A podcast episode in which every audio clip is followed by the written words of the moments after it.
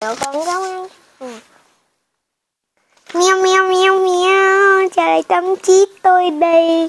Cứ như mèo con đấm ngắn trong khu vườn. Xin chào các bé đã quay trở lại với kênh chị Sophie kể chuyện. Hôm nay chị sẽ kể có tin là Tại sao chuột túi con phải sống trong cái túi của mẹ?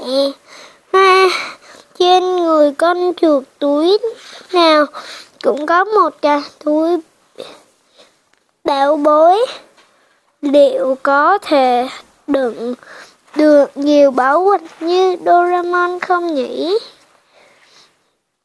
Ha ha, chúng không phải là Doraemon, mặc dù trên người chúng có cái túi như cái túi này để chứa chuột túi con thôi.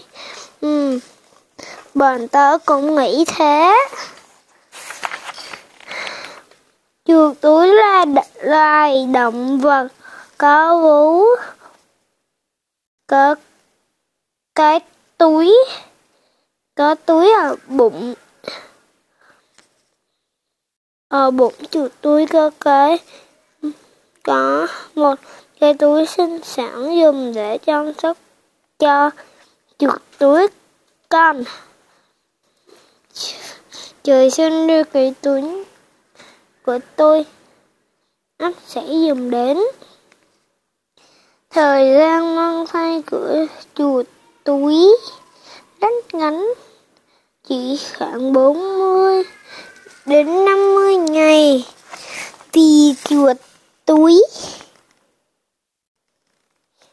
Vì vậy chuột túi con khi được sinh ra toàn thân không có lông bao phủ, chỉ dày khoảng 30 cm phát triển chưa hoàn thiện, ngay cả mắt cũng chưa có. Do đó chuột túi khi mới ra đời phải bỏ vào trong cái túi sinh sản của mẹ, con yêu mau lớn nhé. Bên trong cái túi sinh sản đó có bốn đầu vú để chuột túi con, bốn ờ, no mấy tuần đầu chuột túi con. Chỉ mãi mê bú sữa bên trong cái túi của mẹ. Cho đến khi mở mắt tay cũng phát triển hành thành hàng chuột túi con, mới thò đầu ra khỏi cái túi của mẹ. À hóa ra thế giới bên ngoài lại đẹp thế này. Vài tháng sau khi sinh, khi chuột túi chân cứng cáp hơn chuột túi mẹ, mới cho con ra ngoài hoạt động nhưng một khi gặp phải nguy hiểm chuột túi con sẽ lập tức trở lại cái túi của mẹ để mẹ đưa đi trốn